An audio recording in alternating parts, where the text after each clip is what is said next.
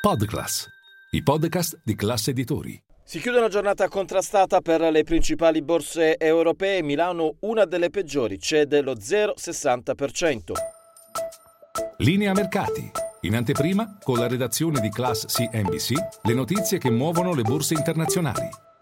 A Piazza Affari una giornata caratterizzata dalle trimestrali, tra i titoli più acquistati ci sono Era e Interpump, tra i più venduti invece Saipem e Prismian. Prismian che chiude con un utile netto il primo trimestre a 182 milioni di euro, significa più 44,4% anno su anno, ma secondo gli analisti non convince la guidance, per questo il titolo è stato tra i più venduti in questa seduta a Piazza Affari. Lo spread torna leggermente sotto i 190 punti base. Tra le altre trimestrali da sottolineare sicuramente Mediobanca che chiude i nove mesi dell'esercizio 22-23 con un utile netto che supera i 790 milioni è il miglior utile di sempre, in rialzo del 10% rispetto allo scorso anno. I ricavi nei nove mesi aumentano del 12,6% con un contributo crescente di tutte le divisioni a partire dal corporate investment banking più 13,6%.